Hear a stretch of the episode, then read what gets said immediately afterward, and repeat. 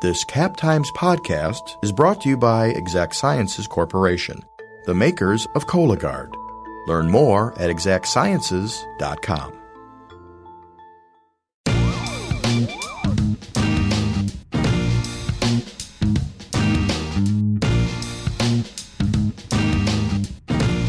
Welcome to On the Cover, a weekly Madsplainers feature. I'm podcast producer Natalie Yahr, and each week I sit down with the reporter behind our latest cover story to find out why it matters. Today I'm here with reporter Steve Elbow. Welcome to the podcast, Steve. Glad to be here. So, you wrote about how Madison's racial disparities continue to grow despite many citywide initiatives intended to fix them. Can you set the context for us? How and when did the city start really paying attention to this sort of inequality? Well, I don't know when they started paying attention to it. One of the first times I ever saw the word disparities was when we had a reporter named Chuck Nolan in the late 90s here. And he was one of the first people I know of that looked at pullovers in Madison, found significant disparities, wrote about it, and that caused that got a lot of people interested, and the police department took a number of initiatives, started documenting more closely what was going on. This is as in traffic stops. Yes. And then I um, followed up on that a few years later to see if there was any progress made, and there wasn't. And then I just kind of ran across that story a few weeks ago and wondered what was going on now. So I checked and found out that the disparities had grown even more, and that led to, gee, what's arrests look like? And they had grown, and pretty much everything had across the board that had solid numbers attached to it. Let's talk about the justice system a little bit more. What kinds of corrective measures have been taken, and how have the trends changed or not changed? Well, the county says that they've, on the juvenile side, seen differences in the way police handle well, on juvenile and adult side, the way they handle arrests, they channel more people into treatment, mental health, drug, and um, kids now that get citations have a chance to go to restorative justice courts instead of like getting the citation on their record. All that's helped drive down the numbers, total numbers of arrests, but that's widened the disparities because the number of whites that have been benefiting from these initiatives is a lot greater than the number of blacks, so the gulf gets wider. Interesting. Okay.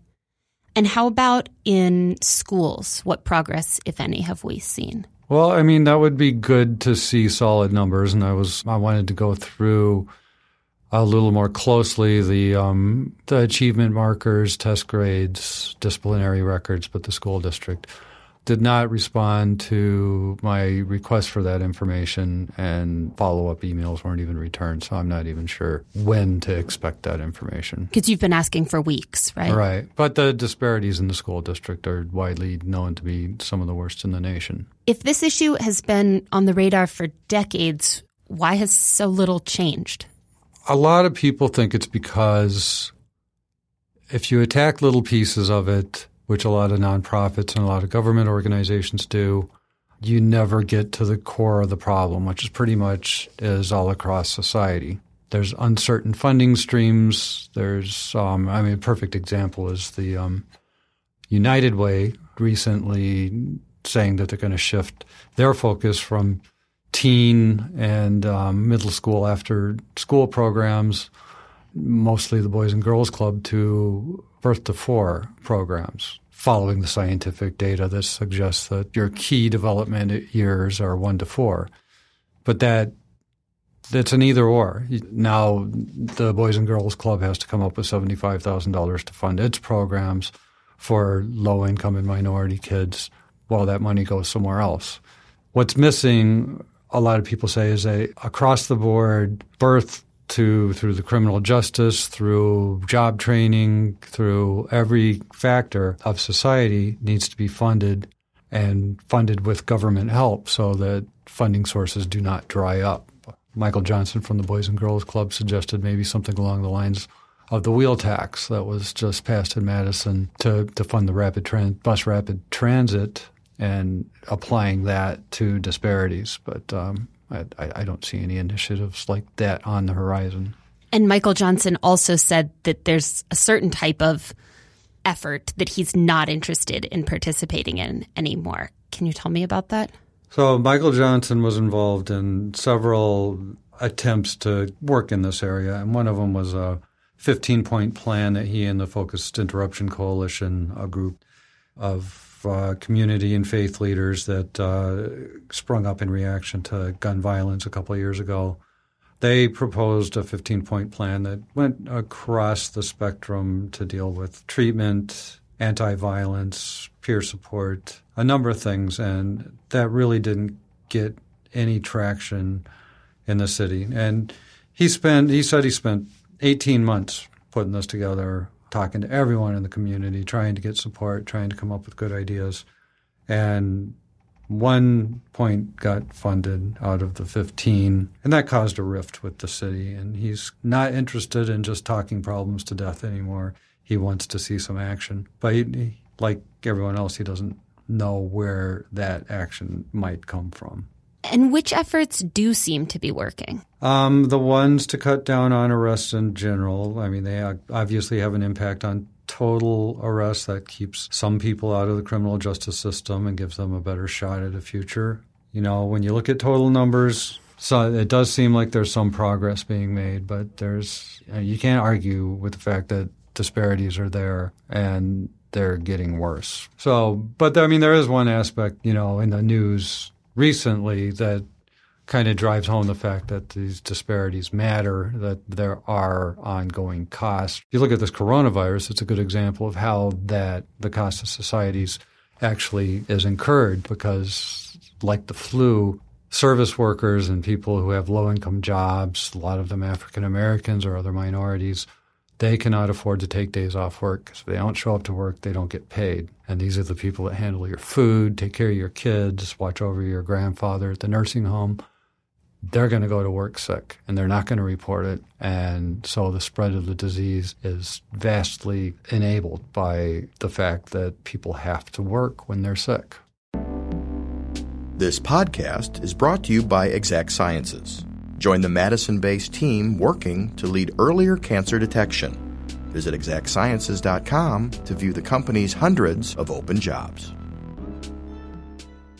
And one of the ways that Madison came to know about the extent of these problems was through this report, the Race to Equity report. Can you explain just a little bit about that and about how a group like that measures these kind of factors? Well, they were the first effort to actually put a comprehensive um, look on the disparities, and they measured across criminal justice, education, healthcare and uh, employment. And this was done right after right after the recession, when the um, disparities in unemployment put black workers about about three times as likely to be out of work than white workers.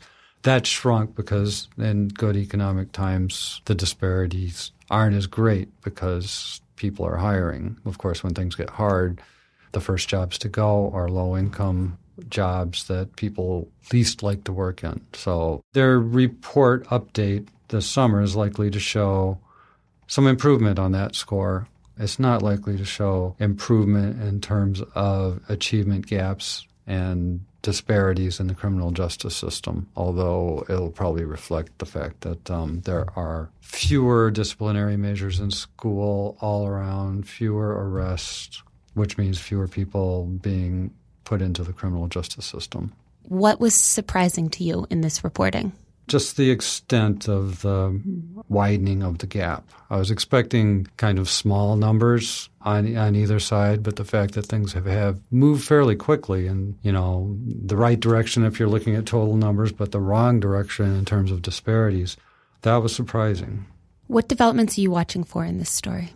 Developments I don't think anybody's holding their breath for anything great to happen. I, I nothing so far has really made a big lasting dent in the problem, just like nationwide, and you see it reflected in the political discourse. The gorilla in the room is the fact that if you help a certain race of people to try to overcome the challenges that society placed on them, there's a good chance that a lot of white people under the same economic situation are going to be upset about not getting the same level of services. I think that that always has been and remains a big obstacle to progress. Thank you very much, Steve. Appreciate it. My pleasure.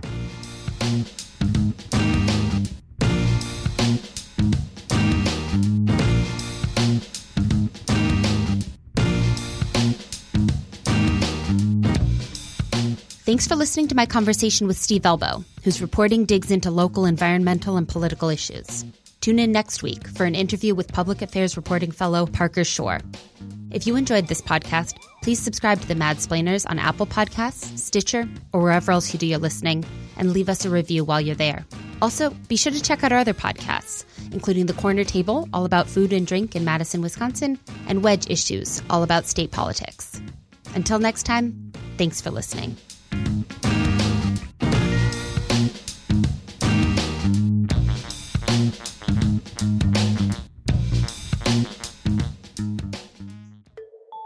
This podcast has been brought to you by Exact Sciences Corporation, the makers of Cologuard. Once again, be sure to learn more at exactsciences.com.